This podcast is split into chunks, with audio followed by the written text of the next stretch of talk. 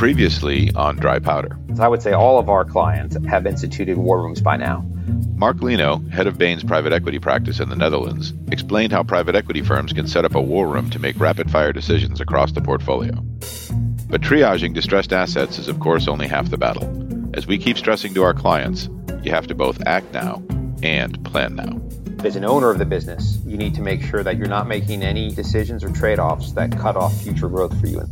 And that will separate the strong businesses and the winners in the future versus those that were able to survive but then not thrive uh, in the new world. Today on the show, Mark and I will take a deeper look at the plan now stage. We'll discuss potential rebound scenarios. We'll also look at a few actual rebound scenarios cropping up in certain regions and some sectors, which offer us a glimpse of what life may look like as the curve of COVID 19 cases finally flattens out. I'm Hugh MacArthur, head of Bain's Global Private Equity Practice and this is Dry Powder.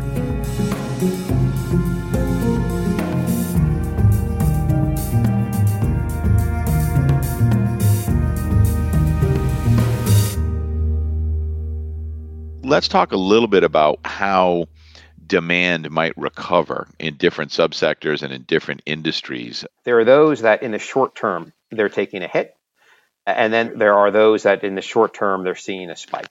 And there's archetypes we're seeing, three within each of those categories.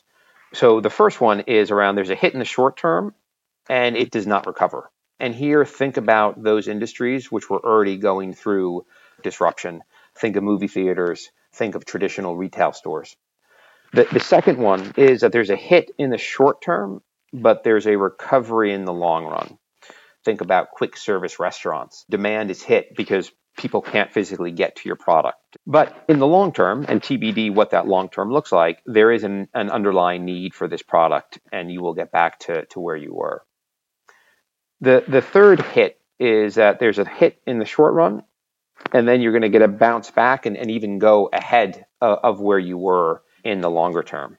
Sometimes people talk about revenge buying, revenge spending. Travel and leisure uh, is a good example many people will not be able to travel for six to nine months. And already we are seeing some travel agencies booking things out farther in advance so that when it comes back, people will be engaging at this at a higher volume than they did in the past. So those are the short term hit ones. From a short term spike perspective, there's one where the demand has spiked, but in the long term, it is going down think about things like frozen orange juice or canned food, where in essence, this crisis pulled forward some demand, but we would expect them to go back to that longer term downward trend. There's another one, which is a spike in the short term, and then you'll stabilize in the long run. Think about personal health items such as hand sanitizers. Obviously, a huge run up in the near term, but over the long term, we expect that to get back to their normal demand curve. And then the sixth one is a spike in the short run, and then it will keep overall growth momentum in the longer term. Think about video conferencing, online grocery. So clearly, most industries or subsectors are impacted negatively, but there are some that are impacted positively as well, as you noted. For the majority of subsectors or industries that are actually suffering right now, do you see any that show early signs anywhere of bouncing back? Well, and, and Hugh, it's good to get your thoughts on this one as well, because it is early days still, so it's tough to talk about a, a clear winner. That said, there's a couple of areas that we have seen bounce back. We spoke about essential business services earlier. These actually had a, a high spike and then came down a little bit.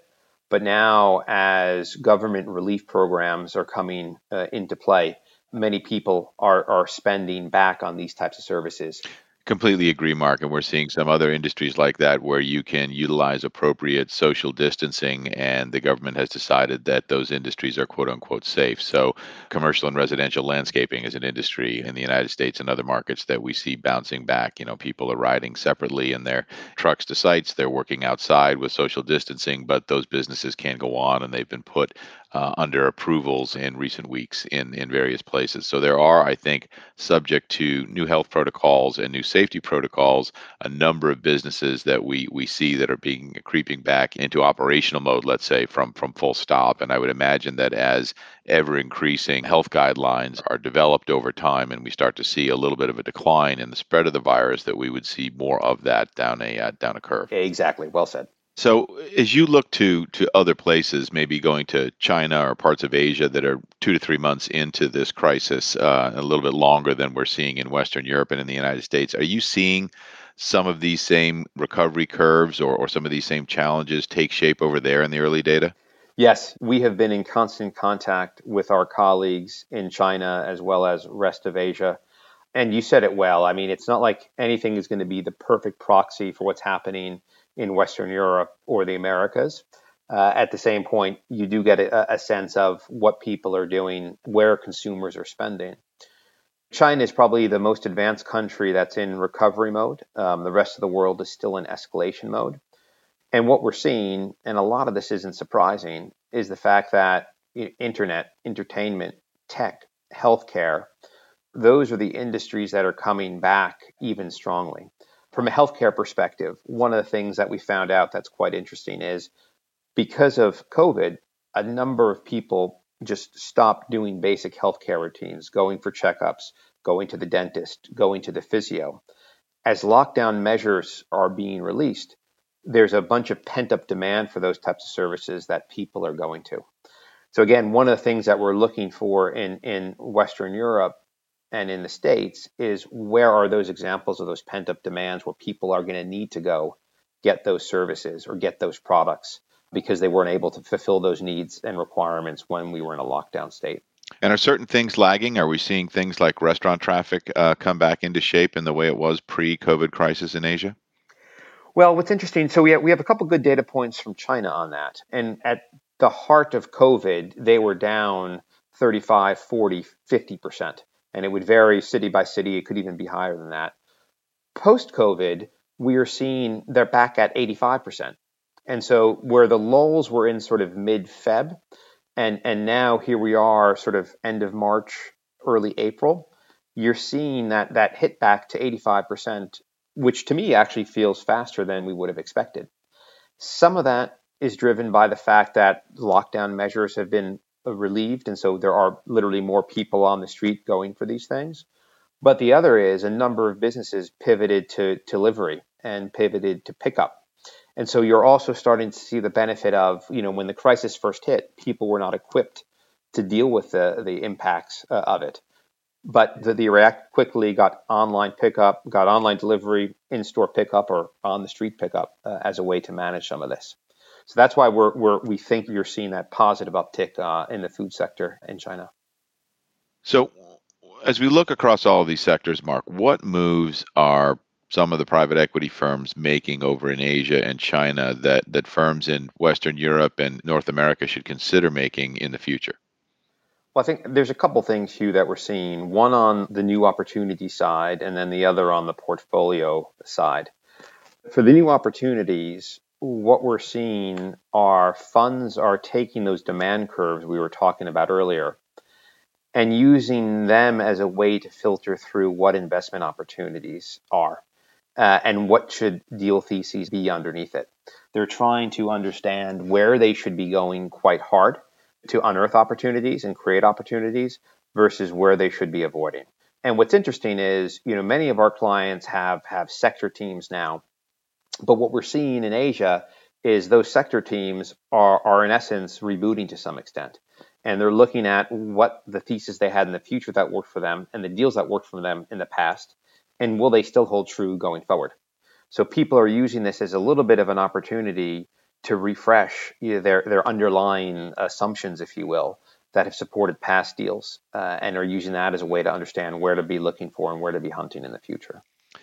Yes, it seems hard to imagine that some of the new changes in how product is delivered and, frankly, the channels that it's been accessed through are actually going to be rolled back 100%. Whether it's uh, grocery stepping more into the delivery business or, or other restaurants stepping more into the delivery business, or whether it's things like telemedicine for retail healthcare becoming a bigger channel, it's hard to imagine that that's going to go away 100%. And, and that would behoove, I think, investments on the parts of some of those businesses to make sure that they have the right technology in place in order to access consumers and customers that want to access those products and services in in that way. No, ex- exactly, Hugh. I mean, I think that, that's a nice pivot to this idea of what are they doing on the portfolio company side, and I think you you captured what are they doing from the consumer side quite well. Supply chain, though, is yet another example of people taking this time and saying, okay, what is the supply chain for the future? There's two elements to this that we typically think about is one is what is the risk exposure of a supply chain and, and what is the resiliency uh, of, of the supply chain. And on the risk exposure side, I mean, uh, you know, you, you could say one upside of this crisis is you've been able to pressure test your supply chain. You've been able to understand what points of weaknesses are there out there. And now the important thing is to make sure you're building that resiliency in. So thinking through what is most critical supply, how then do I make sure I, I can guarantee that in times of duress or dislocation? And so, in this point, what a lot of uh, Asian clients are focusing on is indeed developing and retooling the supply chain to make sure their businesses can withstand any future shocks that may come. It almost feels like on the supply chain side that the industry and in fact global corporate business for the last 20 years or so has been playing what I'll call offense, which is lowest imaginable cost and good service levels uh, absent other requirements. And now it feels like from what you're saying on the supply chain side, you need to play defense as well. Yeah. You need to make sure that you have access to critical inputs to providing your product to customers, or else, frankly, you're out of business. Yeah, that, that's exactly right, Hugh. And, and you could almost argue that part of this has also been a long-term trend, right? So the pushback on globalization has has slowly made some people rethink global supply chains, has made people think through so how do I actually need to get certain things to certain countries? If anything, what COVID did is it sped up that process a little bit. And so now many people are are basically looking to either repatriate the most critical supply or finding alternatives if indeed they can't get what, what's required outside of their home country. But a lot of this uh, indeed has put a little bit of tailwinds to some of the, the anti globalization that we've been seeing. So, Mark, as we think about all of this, you know, one of the things that I continue to hear uh, as we talk to private equity firms around the world is that uh, they think that they've kind of done the immediate cost-cutting measures and they've kind of put all of the liquidity on the balance sheet that they can to take the, the maximum defensive posture for whatever turbulence that they might be facing now and in the future. So, what do you say to those firms that say, you know, hey, we, we've done all that, we've set up our war room, We've cut our costs. We've pulled on our lines of credit. We're retooling our supply chains. We're putting as much cost savings in the bank as possible. And we're now ready to move on to other things. I mean, what we would say to them is you have a unique opportunity now to start from a clean sheet. And one of the things that we always talk about with our cost team and our performance improvement team is this idea of a zero based redesign and really starting from scratch and saying, okay, in many cases, when you're doing cost cutting, you're dealing with historical investments you've made and historical footprints, etc. What you have the opportunity to do now is to basically say, okay, if I'm starting from scratch, how would I do this? If this is indeed where demand for my services are going and what consumer behavior needs, how can I best organize myself for it? And that's where this could be a unique opportunity that many companies haven't been able to take because they always had to deal with a lot of overhang. And in effect, COVID gives you an opportunity to, to start fresh in some respect. And so, if what I hear you saying is, is correct, Mark, you know, you need to understand which one of six different demand archetypes that you're living in and what the future might look like. You need to understand what your supply chain looks like, whether you're a service or a product business, and what that means in terms of making sure that you can continue to deliver your product regardless of the current pandemic or future scenarios that may be just as challenging. And you need to make sure that you're ready for the next step in thinking around being the most efficient from a cost structure perspective as you can possibly be in serving customers at the lowest imaginable cost. But doing all of that, it requires planning now, requires planning now not just for the recovery, but making investments to take advantage of the capabilities you'll need to maximize your recovery, as well as retooling your own business model for a variety of different potential futures. And, and for, if I'm understanding you correctly, that's less about actually predicting and knowing what's going to happen in the future, which, as we all know, is very challenging to do, and more about creating an adaptable, flexible, agile ecosystem. So, whatever does occur, you're ready for it and you're able to pivot as an organization to take advantage of new opportunities and to thwart new potential threats. That's very well said. Right now, you've got management teams focus on how do I survive? And one of the things that we're talking to our private equity clients about is to think about the plan now elements you just spoke about. There is no playbook in, in this world. Yes, you can have common levers and common things to look at, but you really need to work quite closely with the portfolio company to make sure you're coming up with the right action plan for that portfolio company. So that would be one. And then I think the other one, Hugh, you know, these demand archetypes matter a lot you know, we have the six demand curves and we say it's important to understand where you are because that will then guide your actions. But don't spend a lot of time there. Where you want to spend a lot of time is understanding for your business in particular, what are the implications of that and what do you need to go win? Now that I'm here and that's my future, what do I do to outgrow that market? Mark, it's been terrific having you on the show today and getting the benefit of your perspectives and your expertise. Thanks very much for stopping by. Hugh it's always a pleasure and look forward to talking again soon.